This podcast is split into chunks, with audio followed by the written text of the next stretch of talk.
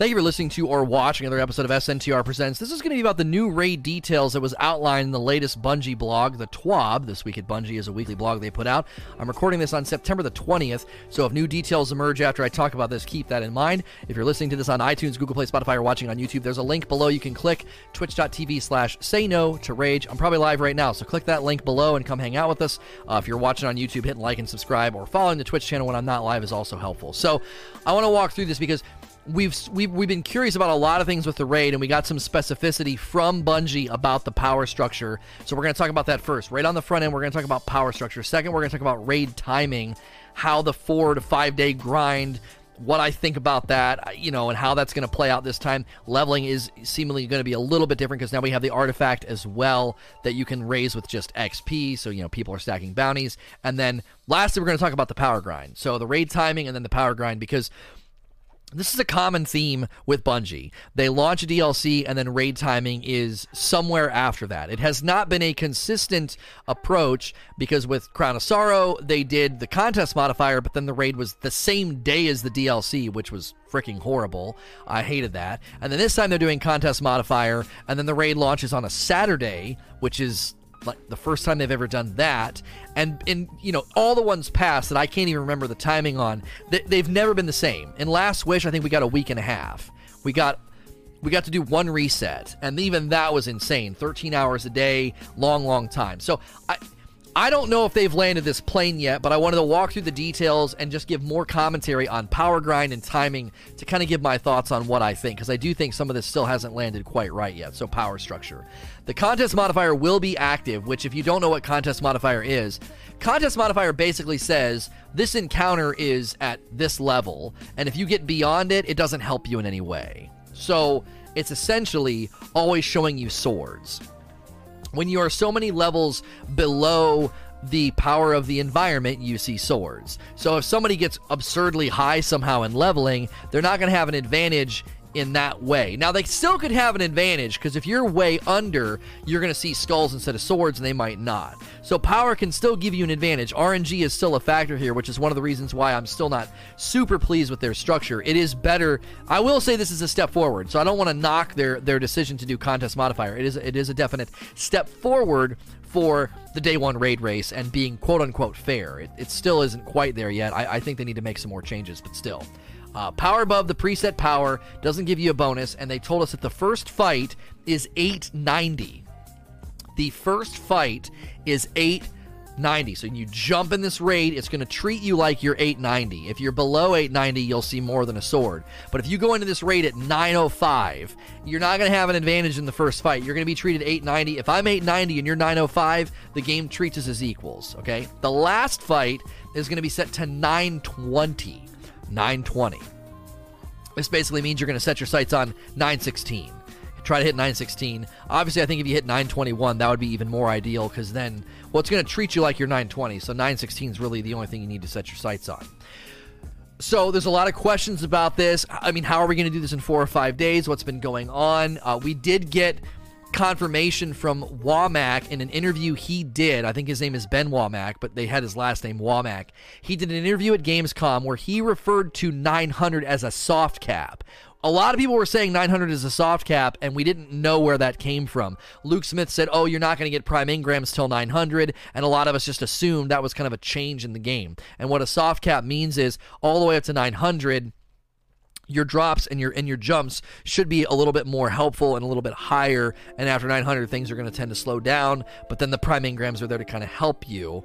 So I'm confused as to why they're having this big of a jump just in the first couple of days, four or five days, after Luke Smith says they envision getting the max level being something that takes a couple of weeks, unless, of course, in their mind, 900 to 950 is going to take a while, everything's going to slow down, which is very likely since even they are referring to 900 as a soft cap. The other update they said is that the raid exotic is not going to drop as a guaranteed for World First, probably because after what happened last time, if you if you finish within a certain amount of minutes, it, it I think it I honestly think that the raid treated Datto as a world's first, even though they were a couple minutes behind, because it takes a while probably for the internal servers to update and to not do that. So they're not doing that this time. You don't get a guaranteed exotic for world's first. There is an emblem for world's uh, for within 24 hours, and then there's an emblem for just completing it. There doesn't seem to be an emblem or a jacket between beating it on you know Saturday and Tuesday.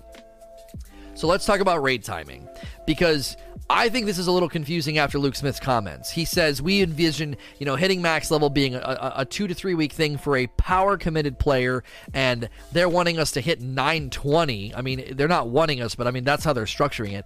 You're going to set your sights on 920, 916, okay? And that's going to be the goal. So to get that in four days seems to be really jump starting the grind to 950, especially considering the artifact is in the mix here. So if in just a couple of days you can squeeze 10 or 20 levels out of the out of the artifact, you're really only going to be trying to hit 900, which might be really easy given the fact that world drops can drop, you know, randomly. It's random. It's not guaranteed. World drops can drop at your level. There's a lot more intentionality with Menagerie and Ada with our leveling. And with the artifact on top, I don't know, with leveling the artifact and, and bounties, I don't know how fast you're going to be able to level the artifact because I think that's going to be another factor. If you can get all your characters to 900 and the artifact is at 20, then you're done. You're ready for the raid. You just need to grind for probably really good good rolls or mods or something that you think is going to be influential in the raid. If it's not too difficult to get all your characters to 900 with world drops, Menagerie, and Ada, and some more of the intentionality they brought to power leveling, then that might be all you got to do is just hit 900 and the artifact is account wide at 20 levels, and then you're 920, you're done. You're ready for the raid. I don't know if that's going to be that easy within four days. We'll have to wait and see. But, you know, I, I don't like the raid timing. I've been very vocal about this. I think we should have more than a couple of days. I think it should be a week and a half. I think the I think one solid week of the game and then a reset and then a raid on a Friday or Saturday, I think has been one of the best timings they've ever done.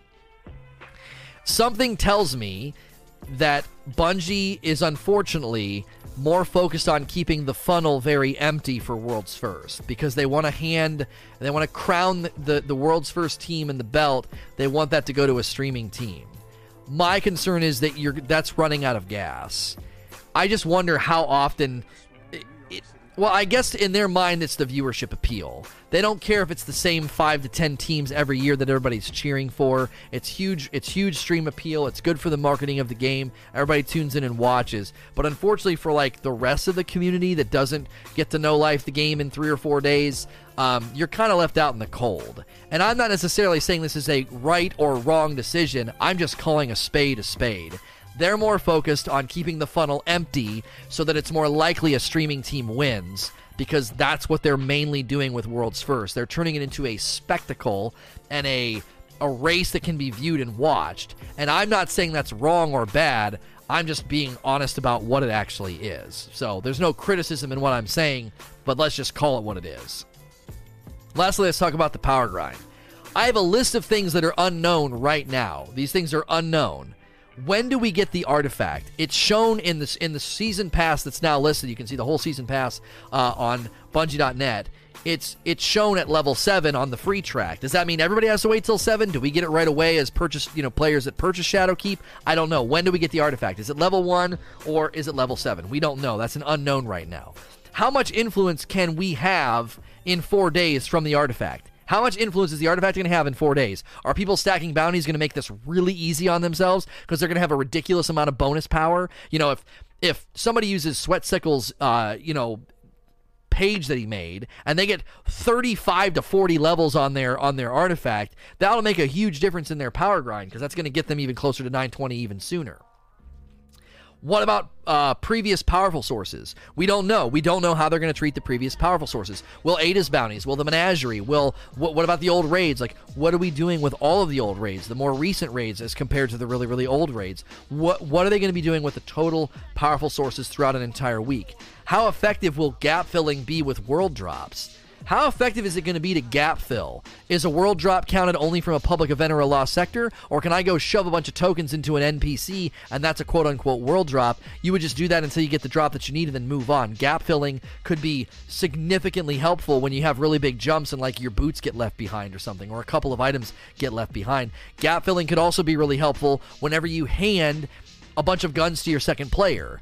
If you if you tap out your first character and they're completely cashed out, and then you hand the guns to your second character, it might be worth it to go blow a bunch of tokens on an NPC to try to get armor because those armors are the, the armor pieces are going to drop at your new power level because your new power level is being raised by your guns. Again, we don't know how exactly effective that is and how that's going to go prime Engrams are not dropping till 900, how many am I going to conceivably get before the before the raid drops? Am I going to get to 900 at a, at a point in time in the week where I'm going to benefit from those prime Engrams? We again, we, we don't know.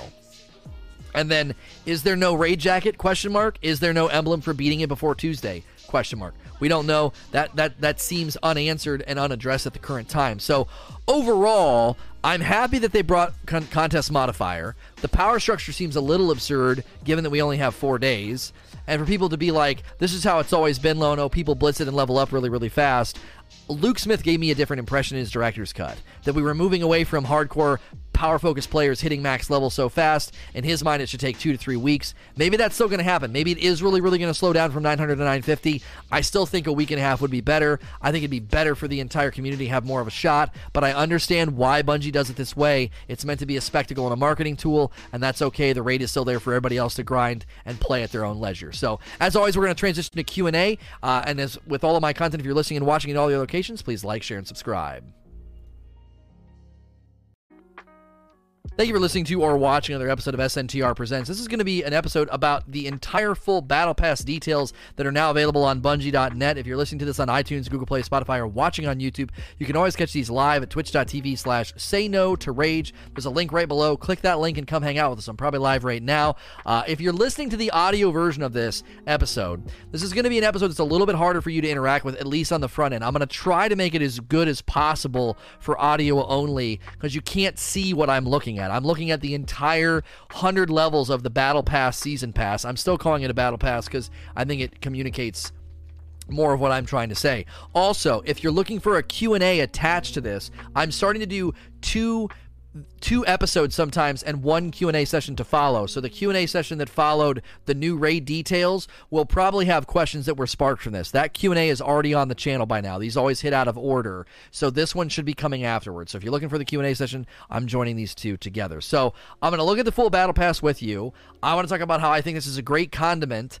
And then I want to end by saying I think this is a sign that we're going to be getting lighter seasons ahead. So, as you can see, the first 10 levels, the free pass is pretty decent. You're getting Glimmer. We're, we're calling these like orange cubes we think those are the upgrade modules, the free infusions. The gunsmith sells those as a material exchange in the tower, and we're fairly certain that's what those are. There's no way those aren't the upgrade modules because there's nothing left on the thing for the upgrade modules to be, and those were told to us by Luke Smith that the free people would be getting them, and there's nothing else on the free track other than Glimmer, Best of Engrams, Armor, and Guns. So those little orange cubes have got to be uh, upgrade modules. What you're also seeing on the free track that I think people were good to point out is that eventually it dries up. You get to level 60, you get an exotic Engram, and then you're done. Level 61 all the way to 100 on the free track is literally just a best of uh, Eververse Engram.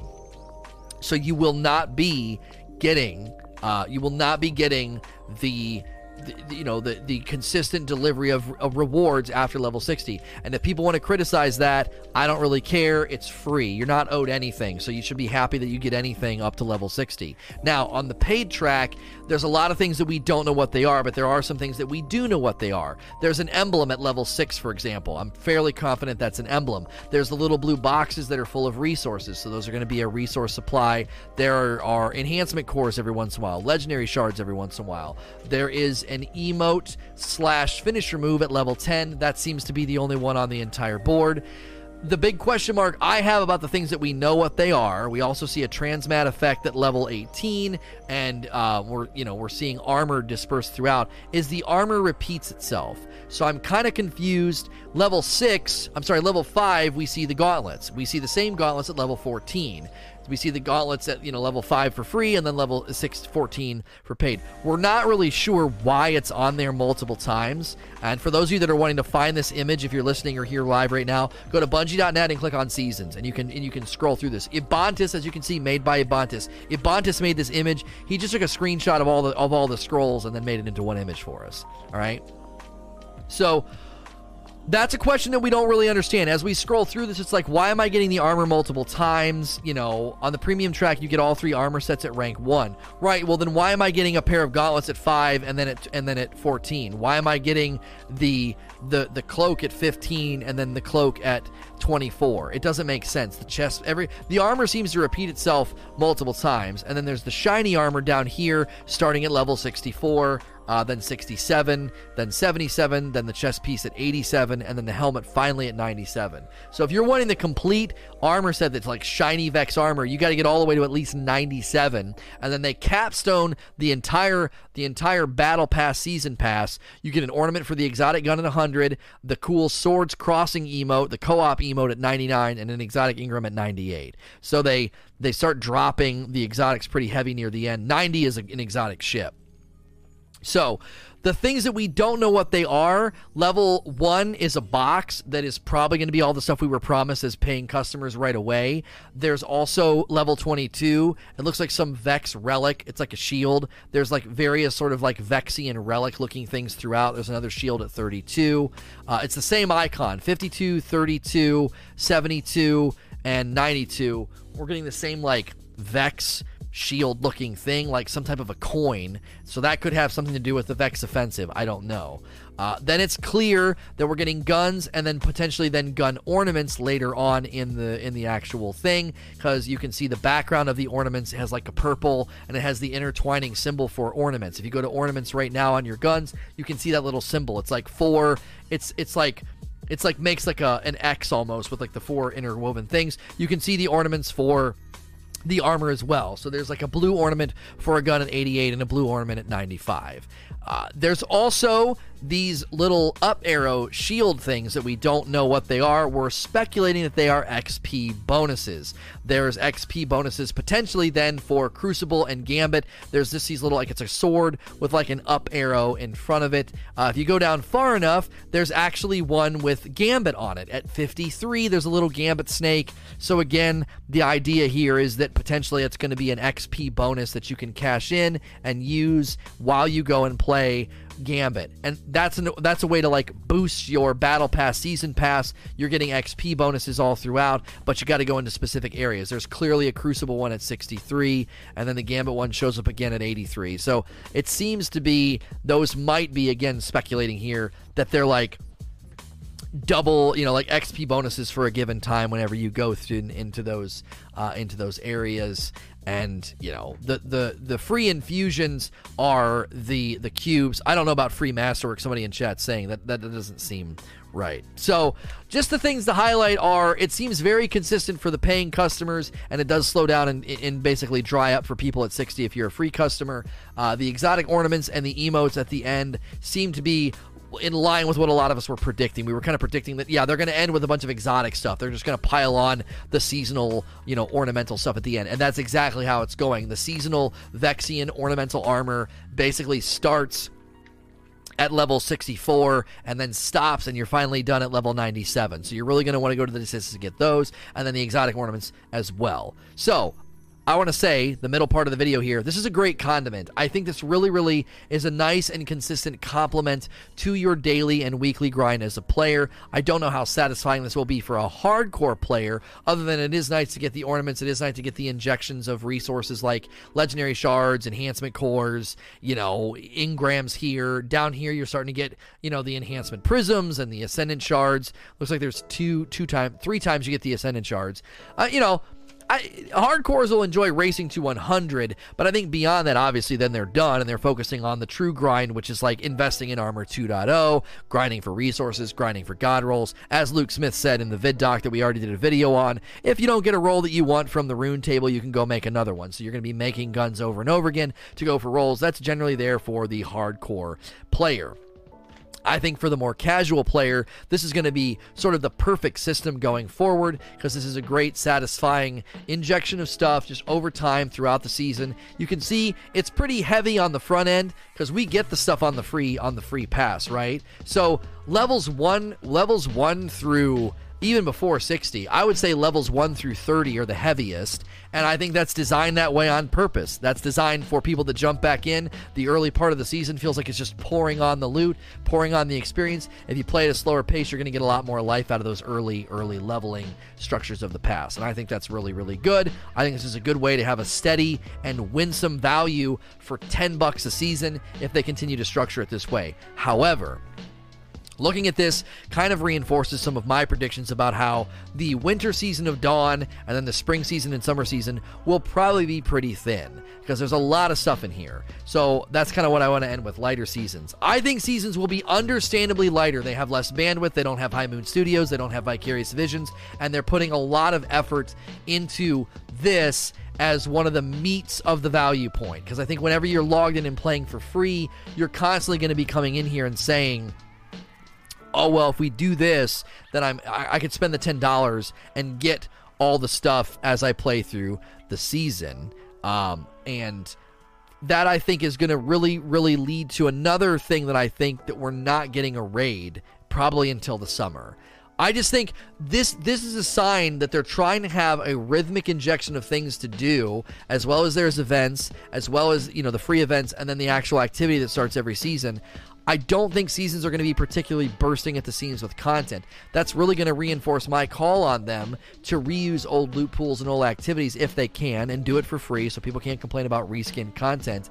But I think we're going to get a raid in September, and if we get a raid in the summer, it'll be small. Because you got to consider, if they're building a raid for the summer, that means there's that's working against and cutting into their time of doing a raid in the in, in September of next year. So the most likely time for a raid would then I think maybe be even even in the spring. Nothing in the winter, nothing in the summer, but maybe a small raid in the spring. I also think that the raid challenge, the first raid challenge landing on October, um, sorry, November the fifth, you know, a week, a month after it comes out, is a sign that they're probably going to maybe even trickle those challenges out as well. I think this will become one of the seasonal drivers. Is you're going to look at this every season and be like, look at all the stuff I can get. It's only ten dollars being on the free track, every time you go and check your free track, you're going to see this as a seasonal driver to buy it and jump in. And difficulties, the difficulty settings, the hardcore grind, the Armor 2.0, the material grind is there for the more hardcore player. So if you're listening to this on iTunes, Google Play, Spotify, or watching on YouTube, again, the question and answer was attached to another video. So if you want to watch that, it's the question and answer attached to new raid details. And we're going to transition to Q&A right now in the stream live. So as always, when you listen and watch in other places, please like, share, and subscribe. Thank you for listening to or watching another episode of SNTR Presents. This is going to be the Q&A session that followed my talk about the new raid details as well as the full battle pass details. I did two talks but only one Q&A session. So if you're kind of confused as to why some videos aren't getting Q&A sessions now, we're doing some combinations just so I can create more content and not always have to do a Q&A session. That's a lot of Q&A sessions. So if you're listening to this on iTunes, Google Play, Spotify, or watching on YouTube, you can always catch me live twitch.tv slash say no to rage. There's a link below to come watch live. You can always hit like and subscribe those are free ways to support me. Let's jump right into the questions. McQuell says, How do you think they'll handle armor in Season of Dawn if everyone already has min maxed their builds by the end of the season of Undying, or at least got very close to it? This is a question that I have for the scalability of what they're building. Because if you create a system that allows me to feel satisfaction from investments, how do you undercut some of that satisfaction? And I know that sounds weird, but hang with me. I want you to picture we're about to go into let's just call it season one okay? We're, we're in a new era so we're about to go into season one of the new era. And in season one we go into armor 2.0 and i feel satisfaction from the build crafting and the investment. If you don't give me satisfaction in the sense of that feeling then i'm not going to want to invest in it. So you have to create an investment path that brings about satisfaction. But you have to in some measure disrupt that sense of satisfaction in season two, in the next season. Because if not, the dilemma is what am I actually chasing? What am I actually grinding for? Now, obviously, they said there was going to be new mods and new modifiers and influences on the artifact that would then influence the actual new encounters and things of that nature, like they're doing with the nightmare hunts. But if if that's it, again, what's the reason? What what's tied to the loot? What's going to drive me to that loot? Thank you, N64 uh, Benowitz, for uh, two months of subs. Welcome back. Season specific mod slots. I mean, season specific mod slots. Well, now hang with me though. I'm going to talk out of both sides of my mouth here. You want to disrupt my sense of satisfaction, but you also don't want to completely undercut everything I just worked on. If I get an entire set and loadout that I really, really like, and you basically launch a whole new armor sets with whole new things, and I want to grind for those, all my grind feels like, well, what was the point? I, I, I, I don't want to agree with the people who are like, they should never reset us because what's the point in chasing stuff? But every season you can't do that. That's too short of a window. Every 12 to 18 months, sure, I think they need to be undercutting your investment and you just need to freaking get over it. Like after 12 to 18 months, all of your investment, all of your loot, they're I think they're allowed to undercut that and have new things for you to chase and kind of quote unquote reset you. I think that that's totally fair. They can't do that every 3 months. Every 3 months they can't be like, "Yeah, all of your hard work is invalidated. But at the same time, they also can't be like everything you're chasing is kind of meaningless. It's just for the it's just for the appeal of the looks. How do you land in the middle on this? They either undercut your hard work that you just got done grinding for for 3 months and that's too short of a time window, or they don't motivate you enough so the new stuff really doesn't matter. It's just busy work, you know, to get something pretty. Yeah, I I don't know. I I honestly don't have the answer here. So, and if people are asking about the soft cap, we found an interview from Gamescom where Ben Womack said that 900 is a soft cap in the game. We're going to hit that soft cap and then things are going to change. He used the expression soft cap in regard to level 900. So, that wasn't said anywhere else. There wasn't a Bungie blog, a TWAB, a Luke Smith director's cut. The only time that was referred to as a soft cap was a Gamescom interview in Germany with Ben Womack. So, it's a great question. It's a great question that I don't have a good answer for. I mean, I don't know why would I want to replace all my hard-earned invested armor in the next season, in Season of Dawn. That's a question that Bungie has to answer. I've continued to say they have to build investment paths and systems, and then the next question is is it scalable? Can I can you scale this so each season I feel like there's something worth chasing, there's something worth doing, and I also still feel satisfaction everything I did in the previous season.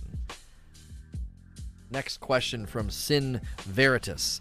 Do you think we will get more of a D1 style raid? Last Wish is probably the closest, but something about King's Fall, which was fun overall. Well, you're saying D1 style raid like they were all the same and they weren't. I think Scourge of the Past was very similar to Wrath of the Machine. I think that Crown of Sorrow was similar to Wrath as well in some of the instances. Like there's just a lot of uh, a lot of intensity and splitting the team up into pairs of two. It felt very similar, and so as far as going back to having a more King's Fall style raid, I honestly have no way to make a prediction about this. They, they don't ever give us any indication of where they're going with raid style. Papa Bear. What do you think should happen to Destiny's PvP to make it more successful and notice on platforms like Twitch? Well, if they can get trials right, if they can use so Lars Bakken says in the vid doc they've got four versions of 4v4 elimination that they're going to cycle through Crucible Labs and then accept feedback, okay? So they're going to do that. That means, in my mind, they have four sort of concepts for how they think they could maybe do trials with 3v3 Elim, and they want to see how does it work on the maps, the metas, and then the rules that they institute for 3v3 Elim. Is there stuff that's too exploitable or too cheesy or too stupid, too restrictive? You know, they'll accept that feedback. You, you need something like that. Trials of Osiris, even though I wasn't a PvP player, I didn't really dive into PvP till later in later in this in in the life of Destiny when I started playing with like Grenadier Jake, um, and then I think I played with like Goth and Gigs at one time, and uh, and then I played. I I think my very first time I played was with Jay Scubby. Uh, not a lot of people want anything to do with him because he said some ignorant stuff about mental health, and in this day and age, if you do that, you're written off for forever.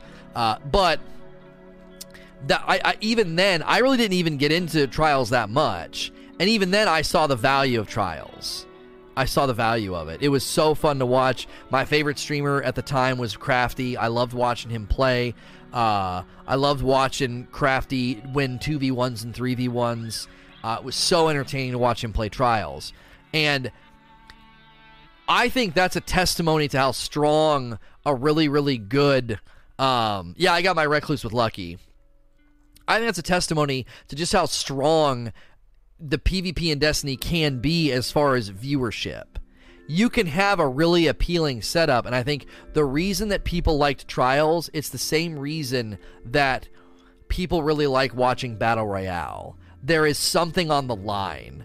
There's 10 people left. There's 3 people left. There's 2 people left. It's you. Can you win? Can you can you win this game of Battle Royale? And in Trials it was like you no longer have your mercy boon. You're on your last game. You got to win this game to go flawless. Like there was something about it. It was like in, there was an intrinsic risk in there was an intrinsic competitive risk built into trials. When you're watching a tournament, it's fun to know this next game determine who's in, who's out, who advances and who doesn't. Who could who who takes home the grand prize and who doesn't? And Trials delivered that in a, in a in a more rhythmic piecemeal way every weekend. You could watch people try to go. You could watch people try to double carry. Um and I think that if they were to bring back trials in a way that it's successful and noticed on a platform like Twitch, that's where you have to go. I didn't like it. it. It's it's a minority in the community. It's a lot of time investment. It's a lot of complaining. It's a lot of griping. It's a lot of people that say one thing and six months later say something else. Um, that's video gamers and PvP players in general. That's not unique to Destiny even in, even in the midst of all that frustration and all that irritation and stuff getting tweaked and balanced and patched because of trials, I still think trials has a huge value point on Twitch. Parchy77. Do you think the Black Garden will just be the raid location and not an endgame location like Dreaming City was? It would be a cool surprise if it was. Well, Vex Offensive takes place there, I'm pretty sure. I'm fairly certain when you do Vex Offensive, you instance into the Black Garden. So it's likely to be a location of, of sorts. And then maybe that location has an entrance that takes you into the raid. Like, the Black Garden is where you're going to go to do the raid, but it's not the raid. You're not hanging out in the Black Garden the whole time. So, it's potentially going to be a location that we go to, and then you advance beyond a certain point, and now you're in the full fledged raid. Because Oryx King's Fall raid was on the Dreadnought, but like not really. I mean, it was, but it wasn't. Because once you went through all those areas, once you went through the, the the orb slamming and you went through the portal, you were no longer in areas that were that were traversable or viewable on the Dreadnought, but you were on the Dreadnought. Does that make sense? So they could make the Black Garden very similar. You could basically go into the Black Garden for Vex Offensive, but when you go into the Black Garden for the raid, you go to a certain point, do some things, the door opens, and now you're in the raid itself. Uh, McQuell, do you see the raid having longevity with rewards to challenges if the only chase is the title? People may pivot toward other activities that fit more with loot pursuit, funnel seasonal activities over raids. Right, if I look at this, I look at Vex Offensive, I look at this rune table when I can grind for god rolls on guns that I want, I look at um, all the different weapons and things that they're dropping in the game. The only reason, and this is true outside of Shadowkeep, this is true in in Season of Opulence, this is true in Black Armory and in Forsaken. That loot is only a distraction if the raid loot isn't good enough. So at this point, we have no idea what they're going to be doing with the raid loot. It's like raid loot has not been great in Destiny 2 up to this point. There's a handful of standout weapons. Even the standout weapons generally have they have their equal somewhere else in the game. You, there are no Fate Bringers, there are no Vision of Confluences, there are no Gjallarhorn or Vex Mythoclasts, Genesis Chain, uh, Ex Machina. There's none of those. Chaos Dogma. None, th- there, there are no weapons like that in Destiny 2. If you find a really, really good weapon in a raid, it has its equal elsewhere, and that needs to change. So, I will, I will be making a pretty critical video if that doesn't change in, uh, if that doesn't change in Shadowkeep because not only if you're going to reskin the armor and I'm going to go to bat for you and say, ah, they changed it enough. At least it's unique. It's got glowing stuff on it. Still disappointing that it's a reskin, but, you know, let's hold out hope here. But if the guns in the next raid suck and have nothing unique about them and you can get them basically elsewhere in the game, then there will be a very, very hotly worded video from me because I'm kind of sick of it. Like, you're not in the dark. Don't pull this parallel development excuse anymore. You made VoG, you made King's Fall, you made Crota, you made Wrath. You understand how to make raid loot that's unique. That's not you're not oblivious to that reality. So stop making raids with boring weapons or weapons that don't stand out or weapons that have nothing unique on them.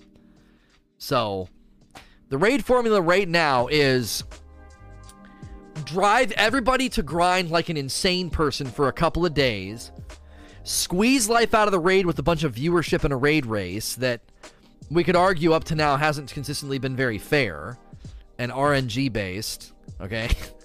And then once that's over and done with, and we see the actual raid for what it is, it's a beautiful, beautiful car with terrible, terrible interior. It's like, man, what a beautiful raid. The encounters, the environments, the scope of Last Wish. I mean, such great raids. And then you get into them and you analyze their loot, and you're like, this is not good. This is not raid loot. So that needs to change. Sin Veritas. Do you think going back to the garden we will finally get some answers from the stranger, or do you think they still want to have won't have time to explain? Wow, they don't have time to explain. I don't know if they're going to bring the stranger in. I feel like if they're going to ever bring the stranger back, it'd be in the next game. They're going to hold that. They're going to hold that under their hat. Um, we did see. We did see in the vid doc that next season, Season of Dawn, is where they want to reset the timeline or fix the timeline. I don't know what that means, but I would think they're going to hold on to the stranger. If they're going to bring back anybody in the immediate future to be like, a, oh my gosh, they're back and they're a part of the story now, it would be Uldren because Uldren gets raised by a ghost in a cutscene that unfortunately lots of people haven't seen because they didn't make it very like out in front. I would think if anybody makes a return after Eris Morn, it would be Uldren and not the and not the stranger.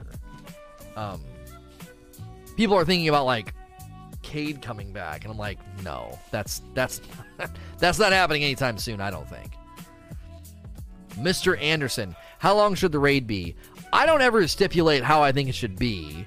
I like when a raid lands between a six and a, a six and like ten hour world's first completion. I like it the minimum to be about six hours.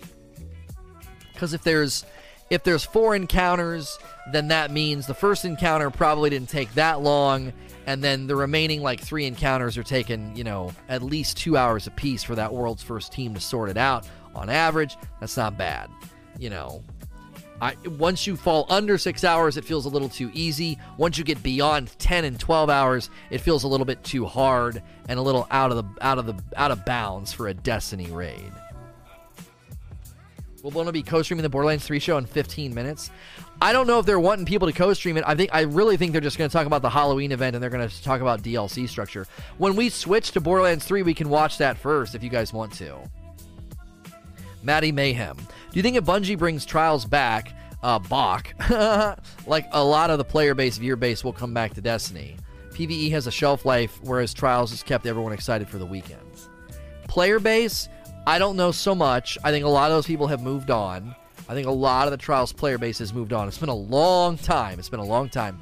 Viewership, um, I think think I actually think viewership would be really really good. I do. I think viewership would bounce back really, really well because Fortnite's really hurt itself and it's not as appealing to watch anymore. And I think because of that, people would naturally be like, "Oh, let's go back and watch some trials." Thank you, uh, thank you, She Knives, for 30 months. That's a long, long time. So I think people would come back. Would a ton of the player base come back for trials? I, I don't think so. I, I don't think a ton. I don't think it would be like a swarm of people. I do think people would come back, yes, but I think you would see a more tangible result on Twitch.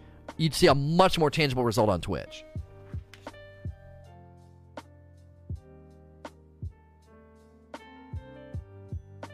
Sorry. I would think you'd see a much more tangible result on Twitch. And then, right, you could do you could do something like Twitch Rivals with trials. That would be awesome. And then, since I'm on the, the, the, the, Rivals roster of Shoutcasters, I'd be an easy pick for that. Because it's like, I'm super familiar with Destiny, and I'm definitely not competing. so, that would be really cool. That would be really cool. I lost interest playing Fortnite ages, but I still watch. Now I have very little interest in watching it too.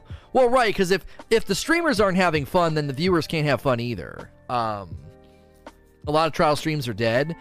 Right, but new new people would rise. New people would rise, and y- you would see plenty of big Destiny streamers come back to do trials. You, would see people like Gigz. You would see you definitely see Gernader Jake. You would 100% see folks like Goth come back and do trials. You 100% would. Uh, antimatter. Should they lock Jotun? Did I thank Sheen for 30 months? I think I did. Thank you, Tuna. Uh, antimatter. Should the lock? Should they lock Jotun when Shadowkeep is released? The DPS bug could be used to abuse certain encounters in the raid. Not only that, but it was discovered that your FPS significantly affects the DPS of the Jotun. I think there's simply not enough time to fix the bug. Uh, it took forever for them to nerf 1K voices on PC. Well, I don't think that. I don't think that the 1K voices was like a, a prominent problem. I don't think the 1K voices was a prominent problem. Um, as prominent as as the Jotun. Can they prioritize it and fix it before? I have no idea. I have no idea if they would um if they would decide to like try and get that done before before graying it out. Yeah, that's probably the most likely result. They're just going to gray it out and you won't be able to use it. Um because the weapon team is probably going to be like, uh, we're working on all this stuff over here to make sure all this stuff is good to go and polished and not glitchy. We don't really have time to fiddle around with the freaking Jotun, and they'll just lock it.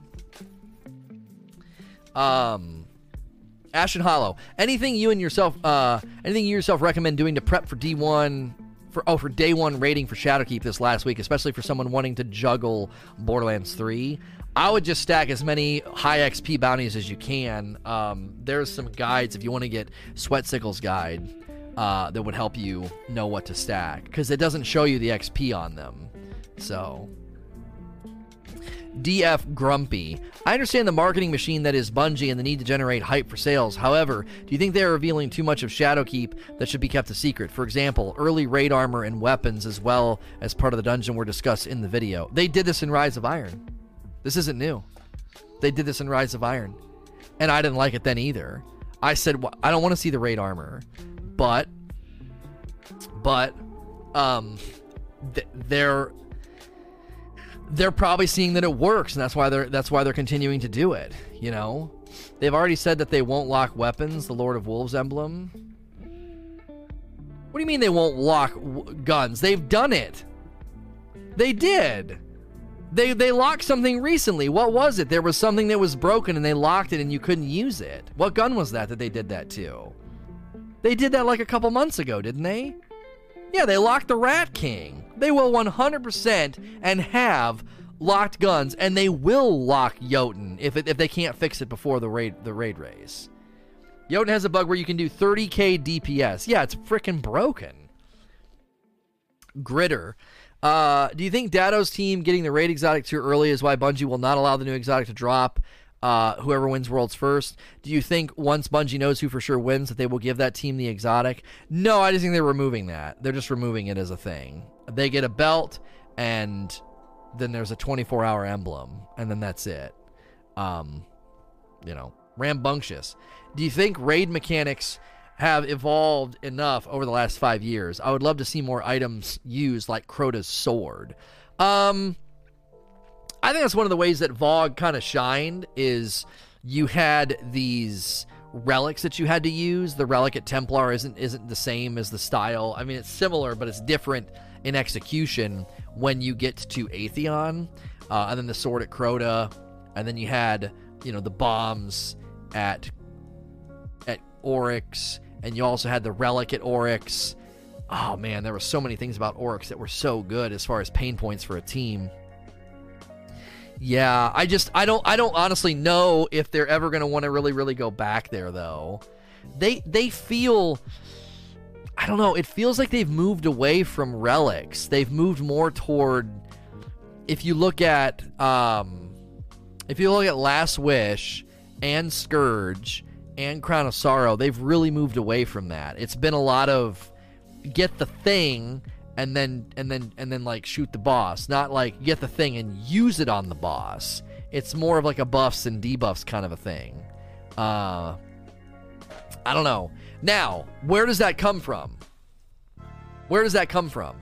That comes from them wanting everybody to be involved. That comes from we don't want people carried. That comes from like this is why we have the token revive system and the revive timer. They want everybody involved in the fight. They don't want one person running Sword at Crota, one person running Relic at Oryx. They've moved away from that. It's a philosophical shift in responsibility sharing. Now, sure, in Scourge, you have one person running the table, but while that one person's running the table, everybody else has their job. When like one person ran Relic at Templar or Atheon or Sword at Crota, everybody else just kind of like had to sit around and wait. And I think they wanted to move away. They've wanted to move away from that. Uh, next question from Sin Veritas. Do you think they will revamp one of the older activities with Shadowkeep? Maybe add a forge? No, they ha- they're not going to. If they do, it'll be something free they do in future seasons. They're doing nothing with old content right now. Um, I do enjoy the relics, but they create a sense of one person heavy, and they've really shifted away from that. They really, really have. Uh, Motion 27. What was your favorite D1 raid? Wrath of the Machine. Uh, are you excited for the apparent remake of Crota's End or bummed about the recycling? I don't care about reuse as long as there's enough of a of a you know update, change it, you know, make it fun. If they're not going to give us, they're not going to give us the Crota raid as a raid, so then I don't care. Listen, if they bring back parts or pieces of the or the entire Crota raid and it's innovated, changed, it's a strike or it's a it's some type of a a, a dungeon or something. If people complain about that, then I, I mean, I, it, if they're not using it for a raid, then it's not truly being quote unquote recycled. I I will I won't complain about that at all. I think Wrath is the best raid for a lot of reasons. I think I can argue that Wrath has the most value points. We've gone through and had that debate before the godly beard. Do does the power levels provided in the TWAB indicate that going from 750 to roughly 850 may be easier than how Forsaken was? Oh yeah, leveling up's going to be it is definitely going to be a, a, a quicker a quicker stint uh, than it used to. Yeah, the commands oh my. I was I was getting ready to type oh my. It's oh my. Um, so yeah, you're gonna level up faster. You're gonna be getting bonus level from the artifact. World drops can drop at your level. You've got intentionality with Ada and the Menagerie that you didn't have before. So. Raging Gay Guy says, How do you feel about the lack of info in this week's TWAB? I was under the impression we would be the next part of the weapon changes. Um, there's a couple of things that may have happened because it did seem like there was a response to Gigz about ricochet rounds that was like, see you next week. Dylan was in the hospital because his, his, his he had I think it was defib on his heart again. That's the second time it's happened. So they were in there giving him a jolt and getting his ticker uh, working again. And Cozmo just came off of paternity leave. So Cozmo had to pick up the TWAB, and I think that that might have left some of it off the table. So we might get that next week. Oh, was it AFib? Sorry, it's AFib. I said defib. Sorry. Uh, five months from True Sage, thank you. And Cram with two months. Thank you for two months of subs, Cram. Um, uh, the the TWAB got redone poor because Dylan was out. Cozmo had barely any time. Right. Um.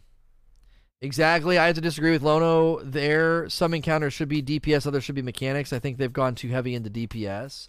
Well, that's what I was saying. I don't think they're. That's why I was drawing the conclusion that I don't think they're going to give us DPS uh, or mechanics heavy environments or things like Crota Sword.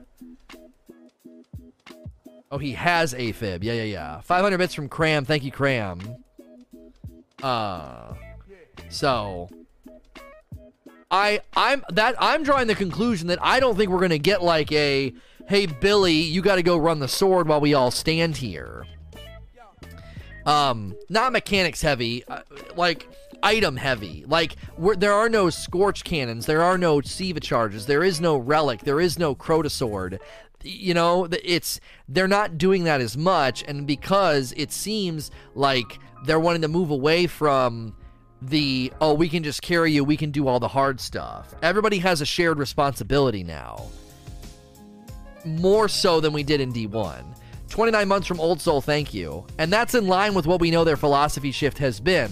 Their philosophy shift has been revive tokens and a revive timer because they want everybody to be a part of the victory Gotham. You think Bungie should deactivate the Jotun? Yeah, we already had this. They're probably going to have to gray it out. uh, sabers. Do you think the reason the raid exotic isn't guaranteed drop is because of the raid exotic isn't a drop instead it's a quest? That's how I interpret it. Well, the the roadmap was a misprint, so the divinity is not the exotic quest anymore. It's the Xeno Xenophage or Xenopage, whatever the frick. Uh, I think it's Xenophage. It's the it's the heavy machine gun that works like a sniper rifle. Is the new exotic quest in place of the divinity? So I think the divinity still is going to be the raid exotic that can drop. Uh, but the roadmap like misprinted. It still had a quest name to it. No, it did not have a quest name to it. It literally said Div- quest exotic quest divinity because that's what the name of the gun is. It, it didn't have a title for the like a. So I think Divinity is still going to be in the in the final fight, and I think they just removed it as a guaranteed drop because of what happened with Datto. A peasant ghost. Had they said how we level up the artifact, is it just XP or some other method that would lock us out of leveling it above 910? It's just XP, and it'll slow down the higher you go. Flying Mangoes, how big do you think the artifact will factor in those attempting worlds first? Accessible, how accessible will the raid be if we only jump 140, 170 power before the raid launches? Well, if you only jump 170 power, oh, if we need to jump, I was like, I was gonna say that seems like that's not how much you need. I don't think it's going to be accessible. I don't think they want the raid to be accessible. I think they want the raid to be accessible to people who know life the game for four days. You know, I think I, I think I even have something that I, I, I have I have a commitment on. Yeah, on the third is one of our therapy nights. My wife and I, I've been seeing a therapist for a year and a half, and I've been, my wife's been coming with me. It's been great, and we go every other week. And on the third, we have a session scheduled, and I'm thinking to myself, that might be a night that I would, you know, I would be wanting to go. Uh, I would be wanting to like go all day and stay in there and keep playing, and uh, I'm not going to be able to. So I think that's what it's going to come down to. I can plug in my laptop upstairs while I'm watching TV and like grind through stuff that I'm trying to work on. If we find good XP grinds that I can just mindlessly do. Um, it'll be really accessible. There's literally only 20 power to gain before the meet you meet the 920 contest for the raid. Everything else is soft cap. I don't know. I think you guys are really, really misremembering how bad and slow leveling can go. 170. You're not you're not going to scream through that, man. You're not going to. Especially if you're periodically stopping to gap fill for world drops. I promise you people are not going to blaze through this. They're going to need all 4 days. Long hours. You are not going to just casually coast to 900. Why are people saying you can use tokens to 900 right away? Well, that's a misrepresentation, okay? World drops, legendary world drops have a chance to drop at your power level. And I think what people are saying is if you get to 775 and your boots are 760, well, if you can get a pair of boots to drop at your level, they would drop at 775. That's a huge jump on your boots that got kind of left behind. People are thinking you're going to be able to pump an NPC full of tokens and eventually there's a chance they could drop something at your power. Even if the soft cap is 900, you can level out blues alone. It's easy. How does that work then? If the soft cap's 900, you're saying I'm going to be getting blues above 750 day one? I just did leveling to 750. It's rough. We had soft caps before, and the only way I got blues to drop to help me level was in a Nightfall Lost sector, and we were cheesing it basically. Every single drop helps you. I must be misremembering. I don't remember playing through Forsaken and struggling in the grind to power level because of blues. I couldn't get pinnacles to drop where at prime. Uh, I couldn't get powerful drops to drop where I needed them. I wasn't getting blues to drop that helped me. The last time we had a soft cap leveling was Forsaken was from 385 to 500. You got a soft cap in Forsaken just from Trouble Events on the Tangled Shore. Uh, I I'm telling you, I'm I'm not remembering that. I'm having a hard time remembering. That was past the soft cap when you were in a Nightfall. Oh, are you sure? In Forsaken, it was really hard to level if you had crap RNG. You got through the soft cap in Forsaken by the end of the story. Oh, so that's why I don't have a really strong memory of the soft cap in Forsaken because we hit it so fast, maybe.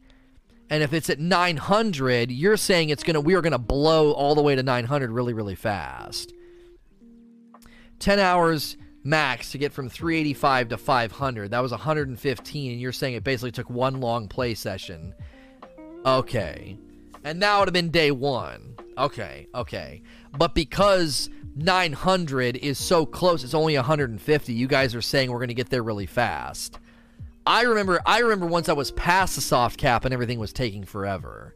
Got it. Okay. Amish Milkman. In the TWA, Bungie said that some of the Forsaken content will be locked during uh, the switch to Steam. How much will this impact first day of the power grind? I don't know. I have no idea. They, the things that they said were going to be available, I don't think are going to play a large factor. Mick Cheshire. Hey Lono, you mentioned people. That's why they made the uh, they made the the forges and the menagerie and reckoning free to everybody, so you don't have to worry about those. Just, I think it's like the raids and the and the and the and the missions. Um, you mentioned people rushing their level via the artifact. What does it matter if people gain through this power advantage if contest mode exists? Why does it benefit them? Because, listen, I want you to imagine. Let's say that Sweatcicle has the formula exactly right. Okay. And Sweat and Chevy and all those homies, they hit the day, they hit the day one ground running, and they get all the way to 900 by like end of day Thursday, and they also have the artifact pushing them to 920. Oh, Xur's here. Let's let's let's pull up Zer. So they get to 920 because they boosted the artifact with their bounties. They get to 920 really early in the week that frees them up to do other things. They can grind for god rolls. Maybe there's mods. Maybe there's things that they feel are going to be really, really influential. You know what I'm saying? That frees them up to do other things. Now, is that going to have a huge influence over raid completion? Well, maybe not. If Sweat's formula gets people to 900 really, really fast, in in addition to that, they're also getting an insane boost, you know, from the artifact. They're hitting 920 like it's nothing. Well, then I would expect that everybody will be able to, and then it'll be a really fair race. The main issue is okay, here's one of my lingering concerns, all right? Bungie told us that, they, the, well, they didn't tell us Remember when we were leveling for Crown of Sorrow and suddenly the Dreaming City was only giving us plus ones and that was supposed to be something that they fixed? They told us that powerful engrams and powerful rewards were dropping as plus ones and that's not supposed to happen and that was supposed to be addressed. And then we jumped in day one for Crown of Sorrow and what they told us was wrong with respect to the Dreaming City. You went to the Dreaming City and you would waste time doing all those milestones and you were getting plus ones from the Dreaming City. That was not supposed to happen according to Bungie. Okay? So if they're going to sit here and tell me that, oh, don't, like, in one interview, Ben Womack says the soft cap's 900, I'm not exactly full of, I'm not like beaming with confidence that the, the soft cap's going to function as a lot of people here are thinking. I, I really don't. I don't have a lot of confidence. Um, this week's Xur is Colony, and then Ashen Wake, Karnstein Armlet, Armlets, and Orpheus Rig. Uh, the Ashen Wake roll is special ammo finder with rocket launcher scavenger, and then we got auto rifle reloader, pulse rifle reloader, and then impact induction. And then Kernst, Kernst, Kernstein or Kernstein, whatever, is auto rifle loader, light arms loader, enhanced grenade launcher loader with fusion rifle scavenger and special weapon scav, uh, special uh, special ammo finder. And then the Orpheus rig has traction with special ammo finder. That's probably the best combo we got here some machine gun scavenger, pulse rifle dexterity, and kinetic dexterity. Um, so there you go. Uh we have five years of soft caps functioning this way. They aren't changing that. Yeah, but that that's my point though, Eugene, is we were given assurances that milestones were glitched and we were getting plus ones, and that was supposed to be fixed. They told us that. Milestones prior to the final 10 of your level for level cap So prior to 740, milestones were supposed to be super, super healthy in Season of Opulence, and they freaking weren't. We were doing Dreaming City stuff and getting plus ones. So just because Ben Womack said in one interview at Gamescom that the soft cap's 900, I'm I'm hesitantly excited about that because that means we'll be able to get to 900 fairly quickly. Also have the artifact. We'll just be able to enjoy that first week of content and go into the raid basically feeling like, yeah, we're not going to hit any absurd deltas. We're all 920. Like I'll feel really good if that's the result, if Ben Womack says that and that's represented in the game. But they said in patch notes that milestones were glitched and should not have been dropping as plus ones. That was addressed, fixed, and that was not true when we were prepping for Crown of Sorrow. That slowed us down significantly. We wasted a bunch of time in the Dreaming City. And we were like, they said they fixed this. Why is the Dreaming City dropping plus ones? It's supposed to be one of the better, more healthy places to go to for milestones and leveling, and it wasn't working. So I I don't know. 900 seems high for the blue soft cap.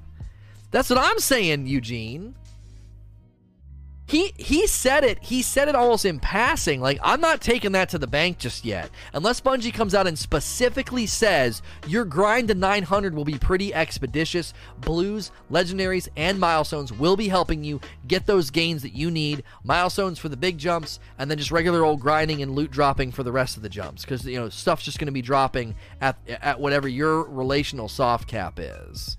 So if it's truly 900 and everybody hits 900 and we all go into the raid at 920, then I'll be a happy man. Because I cannot stand that first week getting just run over ripshod. And then people, somebody's going to find a glitch. Somebody's going to find a shortcut. There's going to be some activity you're going to be able to grind for a high chance of world drops or something and it, you know somebody's going to get an advantage and somebody's going to get higher like and then people are saving bounties it's just like if everybody from a, a, reasonable amount of pretty good play you know time. First week can get to 900 which would be then on top of the artifact maybe get them to 920 you know. Z81 what effect will the 100 light level damage threshold have? Uh, we'll be able to damage mobs that are up 100 levels above us. Well i mean that just it doesn't it doesn't have an effect on anything. It just means you can go into content and not see immune all the way down 100 levels I think they're trying to standardize the damage structure. They're, they're trying to create a bigger door. You can go into content you have no business going into. That door is a lot wider now. And then they're standardizing damage. They just modified like our crit multiplier to, you know, miners and then they're buffing our minor damage to feed that crit multiplier a little bit more damage. They're they're making some tweaks and adjustments that we don't quite understand just yet because we're not in the game. Uh, Sin Veritas. Will Glimmer have actual value in Shadowkeep? Obviously, slotting mods will cost Glimmer, but seeing it as a drop, uh, seeing it as a drop in the Battle Pass has me curious. Oh, I think so. I think it's going to be a huge need. I think that's why people are saving up the, you know, the the sparrows, and that's why they raise the Glimmer cap because Glimmer is going to be a much more needed resource. Um, there are still people out there with an offering to the Oracle glitch, so they have XP every time they open the chest. Oh wow. Evil the Waffler. Forgive me if you've answered this one before, but in the Eververse, will you be able to buy stuff with Bright Dust still, or will be only silver? You will be able to buy stuff with Bright Dust, but Bright Dust is only going to come from Eververse bounties. You will not be getting like an Eververse Engram that can then have stuff that you dismantle, like, oh, I don't want this ghost or this ship, give me bright dust. That will not be happening anymore. They're no longer getting bright Engrams that uh, can be a source of bright dust. You will only be able to get bright dust from bounties from the Eververse. I pooted. Could the multiple armor drops on the premium track be unlocking the armor for each class? I don't know. It shows all hunter. I just assumed that it was account wide, so as I played, if I got a helmet, it would have a check mark on it for all of my classes and I could claim it, and it would be a static roll. I don't know why the armor's on there multiple times. Brody, do you know if we buy the pass after leveling it for a while, if we will get all the previous rewards? Yeah, you would. Yeah, if you get to level 35 and you change your mind, you're like, dude, I'm going to buy the pass. Let's say Season of Dawn lands. You're like, yeah, I'm not really sold on it. And you play for a week or two. And you're like level 30 in the Battle Pass, Season Pass. Then, um, then you'll be able to you'll be able to buy it and get all that stuff. You'll have to go back and claim it. You'll probably just go back and click on it. Because if you're at Glimmer Cap and you do that, I don't think they're just gonna like break Glimmer. So Luke Smith apparently has tweeted Jotun slash Toaster will be disabled for Garden of Salvation. The team has identified the issue with Jotun, and we will release a fix uh, in a future update.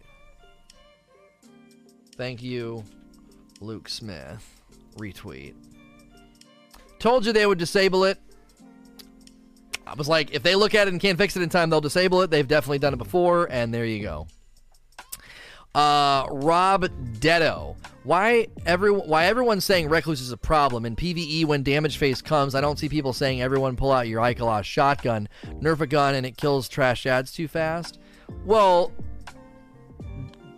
no. I, people are saying the Recluse is a problem for a variety of reasons. Number one, it's too easy to use in PvP. Number two, uh, it's absurdly strong in PvE. Not even against trash ads. It's absurdly strong against orange bars. Um, absurdly strong against orange bars. So it it's leaving its lane. That's why Ikelos Shotgun was a problem. Ikelos Shotgun is supposed to be a mid tier weapon, and it was leaving its lane and it was doing the damage of an exotic heavy. You could compare the Ikelos Shotgun to some of the best exotic heavies of the time, and it was outpacing them, okay? Wine, wine, wine. Just use the toaster and enjoy it while it's broken until it's fixed. Blah. What do you mean, wine, wine, wine, misery? Oh, people being upset it's getting disabled? I mean, they needed to disable it. It was going to break the world's first race. Um. And what Eugene is saying is another factor that I've never even really highlighted. It's absurdly strong in PvE and it occupies the energy slot, which kills your energy weapon choices. It makes loadouts bland, right? Yeah, there's a handful of kinetic secondaries you can use. Threat level. Yay! Like, that's it. So, uh, mythological figure. The armor pieces appear three times each time on the reward list. Does this present represent Solar Arc and Void versions of the armor? Well, you son of a gun. Is that true? Is it three times? Let's see. One for the arms, two for the arms, three for the arms. Yeah, the arms are on there three times. The boots, one, two, three. Yeah, I bet you, I bet you, you just guessed what it is. Mythological figure. Static roll on the stats, and you're gonna get an you're gonna get an elemental version of of each one. I bet you that's what it is. Brilliant. Very, very good guess. That's not bad because Luke Smith said the stats aren't that great. They're going to be static stats. So intellect, discipline, and strength, and then recovery, mobility, and resilience will be static. But they're going to change the elemental affinity so you get all three. I bet I'm I'm putting money on the table and I'm backing I'm backing mythological figure in the horse race here. I'm backing him. I think that's the right answer.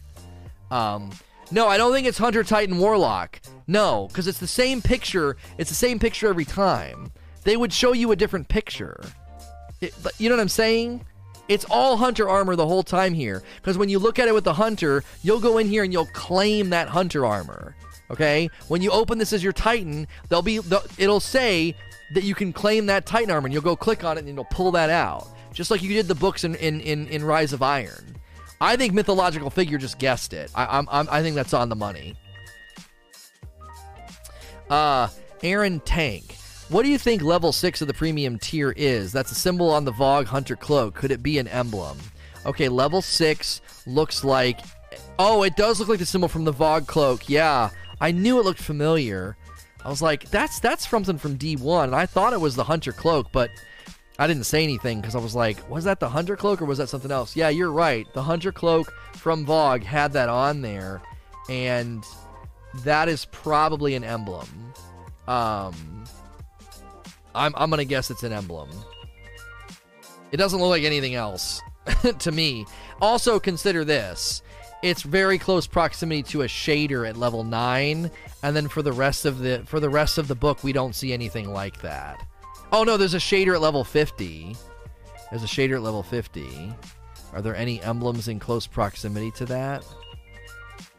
No it doesn't look like it. Yeah i bet it's just an emblem it's an emblem. You can see it in the vid doc. Well, there you go.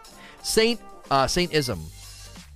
If I was on the free track and I earned 10 free track rewards, but decided I wanted the season pass, yeah, yeah, yeah, it'd be retroactive. All right, look at this picture. Okay, look at this picture, chat. Let's imagine you get to level 10. Okay, you get to level 10, you're like, I want to buy it. Okay, you would come in here and you would more than likely click on the shader, this little box, whatever this thing is, this emblem. You would click on them. Claim reward, claim reward, claim reward. Those would all be available to you. They are not. There is no freaking way you're going to get halfway through a season and decide to bite the bullet and buy the season. They're like, well, you waited too long. You'll never get those rewards from levels 1 through 30. Guess you'll buy it next time. They wouldn't do that. they would 100% honor your purchase and give you everything from the previous levels. That would go over like a lead balloon. That would go over like a lead balloon if uh, if they did that. There's no way. Uh, Mal- Malasai, in your opinion, d- due to the loss of Activision's resources backing Bungie, are artifact slash battle passes a good way to keep players chasing something while Bungie attempts to put out content as fast as they can? Well, I think this is a, this is a really good way of uh, spreading the butter really, really thin. I mean, a couple of guns and an armor set is really all that's in here. Can can we talk about that? Can we be honest and just say there's an armor set and what three guns in here, okay? But it's spread out over a hundred levels and it's boosted with a bunch of currency and materials and stuff. Okay? Um so that's not me knocking them, okay? Bungie is really, really good at saying, don't throw out that chicken bone. We could make broth out of that. You know what I'm saying? They're really good at saying, let's take this one thing and just, I mean, just stretch that out and get a ton of use out of it. That's what this looks like to me. Um, so. Night Nighthawks if you buy uh, if you buy the $60 version of Shadowkeep, do you get the Season of the Undying Battle Pass and the following seasons? Or do you have to purchase those seasons? No, no, no. $60 version of Shadowkeep is everything in year 3. It is Shadowkeep, it is Season of the Undying, and then it is also the spring su- the, the the winter, spring and summer seasons. If you spend 60 bucks, you're just buying year 3. Year 1 is free, year 2 is 25 bucks, and year 3 is 60 bucks. It's very, very well priced, in my opinion. Subaru. Because of the changes they are doing in regards to how much power differences there can be in order to damage enemies uh, from 50 to 100, will this change the level that we experience sword enemies? I. N- uh, um, I don't know. No, I don't think so. I don't work for Bungie, so I can't answer this definitively. It sounded to me like they were just going to say, instead of seeing immune, it's going to scale from 51 to 100, you'll just see a depreciating scale of damage to the point that like if you're 100 levels beneath something, it'll it'll feel pointless to do. Um, again, it seems like they're trying to standardize damage and delta thresh like and delta ratios with these changes because they've got things they're trying to do with difficulty spectrum that may be difficult to do right now. Big Sirs.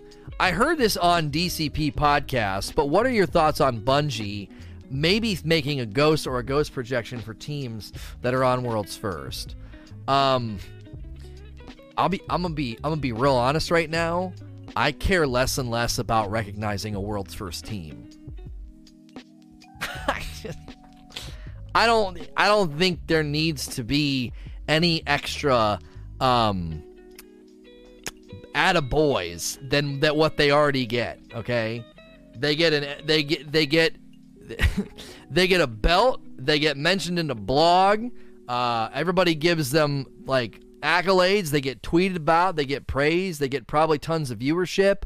Um, the the attaboys can stop there. Uh, I want Bungie creating content for the community, not for six people.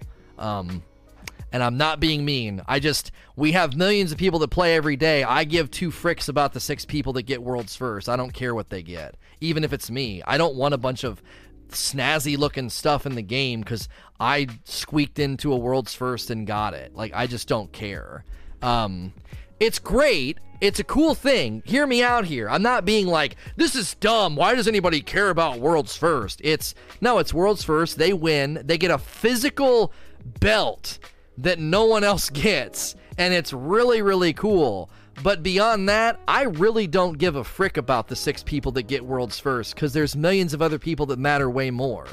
like, it's a one off. It makes them mistreat the content. The grind to get there is absurd. And the, the world's first races have been sullied up to this point by all kinds of weird stuff that goes on.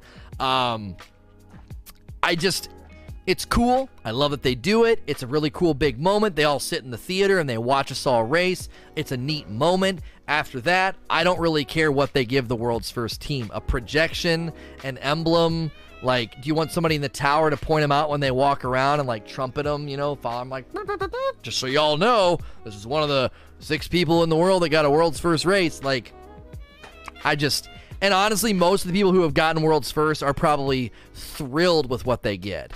They get a shout out in a blog, they get a shout out in a tweet. They literally beat everybody else in the freaking world. They they get a dadgum wrestling belt to hang on their wall. I mean, after that, I think you're pretty much done. You don't need to give them anything else. like don't de- don't waste time developing something for six people. That's that's a stupid use of development time. so, KJ Donahoe, since the meta is pretty small diversity wise, do you think it would be a good decision to bring back elemental primaries to widen viable choices? Oh, I want to do a whole video on this. Yeah, we we, we really really need true elemental primaries uh, to come back. True elemental primaries uh, Misery. In the Battle Pass account wider per character, it's account wide. It's account wide. Uh, KHRP14. I quit during Season of the Drifter. Well, I have a hard time trying to catch back up and prepare for the new expansion. No. Number one, you've got time right now to play and stack bounties if you want to stack XP. And on October the 1st, you're going to be the same level as everybody. Everybody will be 750. All your loot will be 750. So don't infuse anything anymore. Don't even do it. I wouldn't even pull anything from collections right now. I would just save those resources. Because that whole economy of pulling things through from the collections is likely to change and maybe be less expensive. So, um, Evil the Waffler. Might be too early, but what do you think is better? Season 4, uh, this each season is three months, or three seasons, each season four months long? Oh, four seasons of three months or three seasons of four months. I mean, you're asking me to cut one piece of pizza into eight pieces or 12 pieces. I don't freaking care. It's the same amount of pizza, isn't it? Honestly, no. More seasons would require more work. If you did four seasons at three months, Bungie would have to create a whole new season pass, whole new armor sets, whole new activity. So more seasons that are shorter would probably be more difficult on Bungie. So I would say what they're currently doing with three seasons beyond, um, because um, well, it's four. It actually is four seasons right now. You're getting four seasons. Season of the Undying is attached to Shadowkeep. Then we have Season of Dawn, and then we have two more. We have the Spring and the Summer. So I'm not too concerned about this, though. Is the Battle Pass included with my three year purchase, or is that an extra charge?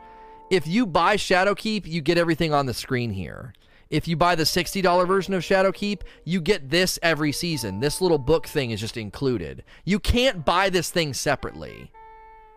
What is on my screen right now ha- is not a microtransaction. It is just thrown in when you buy Shadowkeep, and it's just thrown in if you buy Season of Dawn. You get Season of Dawn if you buy the Shadowkeep for 60. So this is just a part of every season. So if you buy year three, if you buy year three for the 60, you're done. You don't ever have to spend another dime the remainder of that year unless you're trying to buy something from the Eververse for silver uh, like a, an emote or something. So, subsequent months, if you bought standard, needs the ten dollars.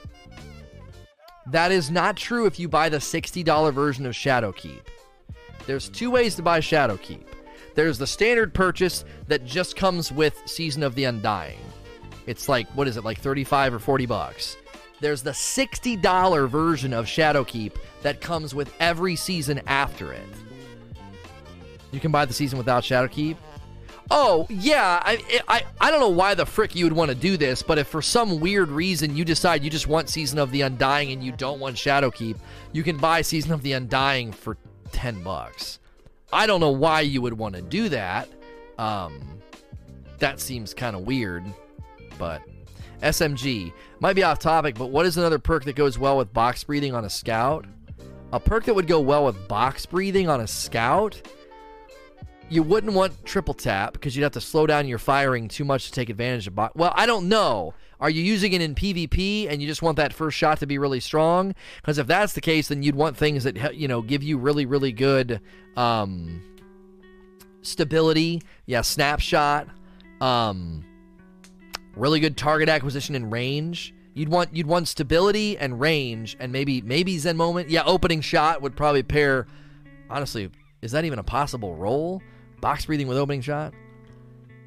If you're trying to get opening, sh- if you're trying to get box breathing on a scout to take into PvP, there's a lot of advice in chat that's probably pretty good. Opening shot, Zen moment, snapshot, anything that buffs range. If you're trying to use it in in PvE, my first question to you would be like, why are you using a scout in PvE? Secondly, why are you caring about box breathing in PvE? The rhythm of damage, you really can't wait on box breathing. It would, it just seems like a waste of time, um, in PvE.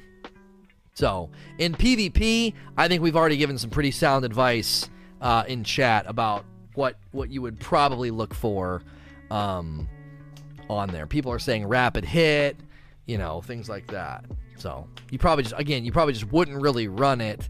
I'm hoping that's something they change about box breathing on scouts in PVE at the very least. I don't know how they would do that. I don't know if they would if they would have the option.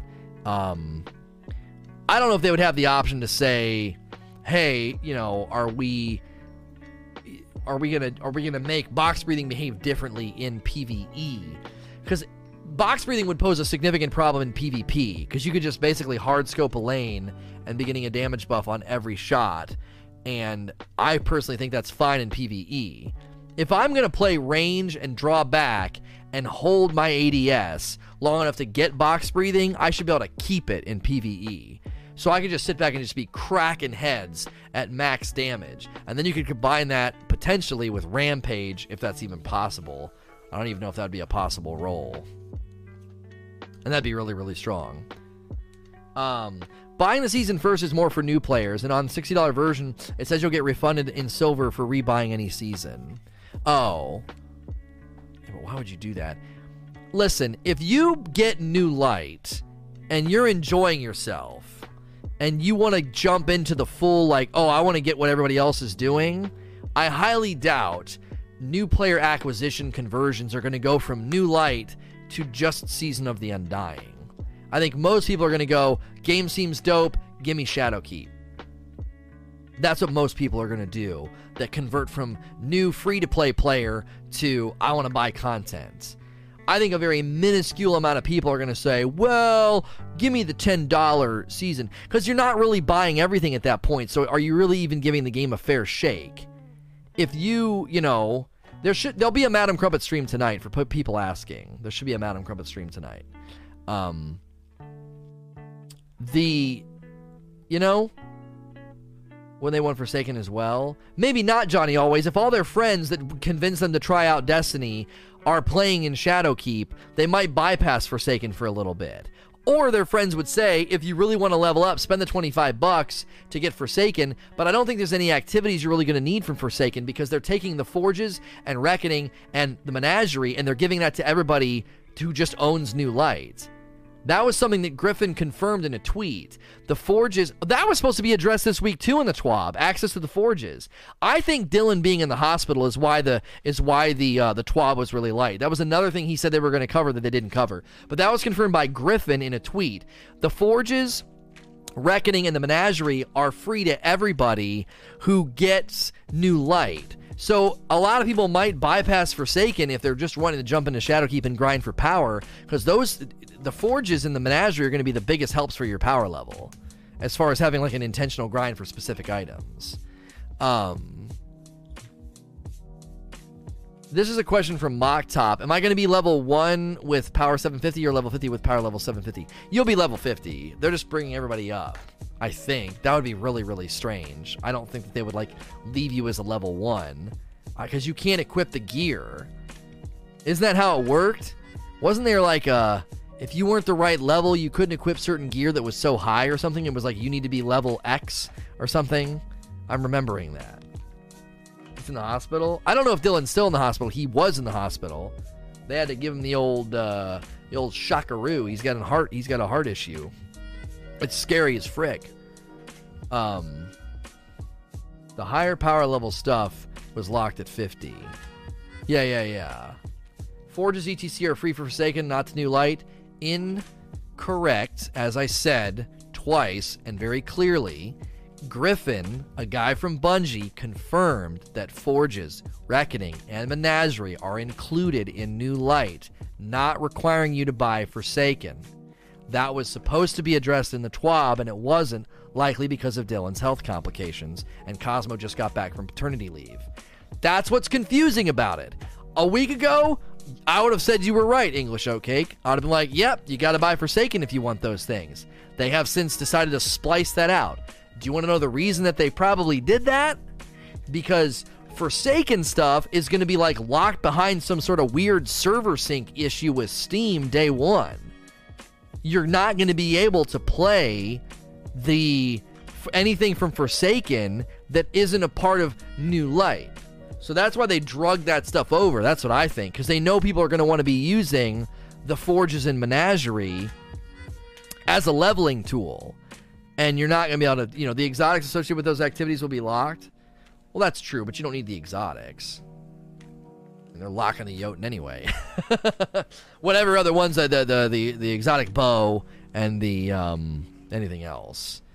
That's a contractual thing with Blizzard. If you want my honest opinion, from the sidelines and speculating, I think Blizzard is intentionally being douchey about it.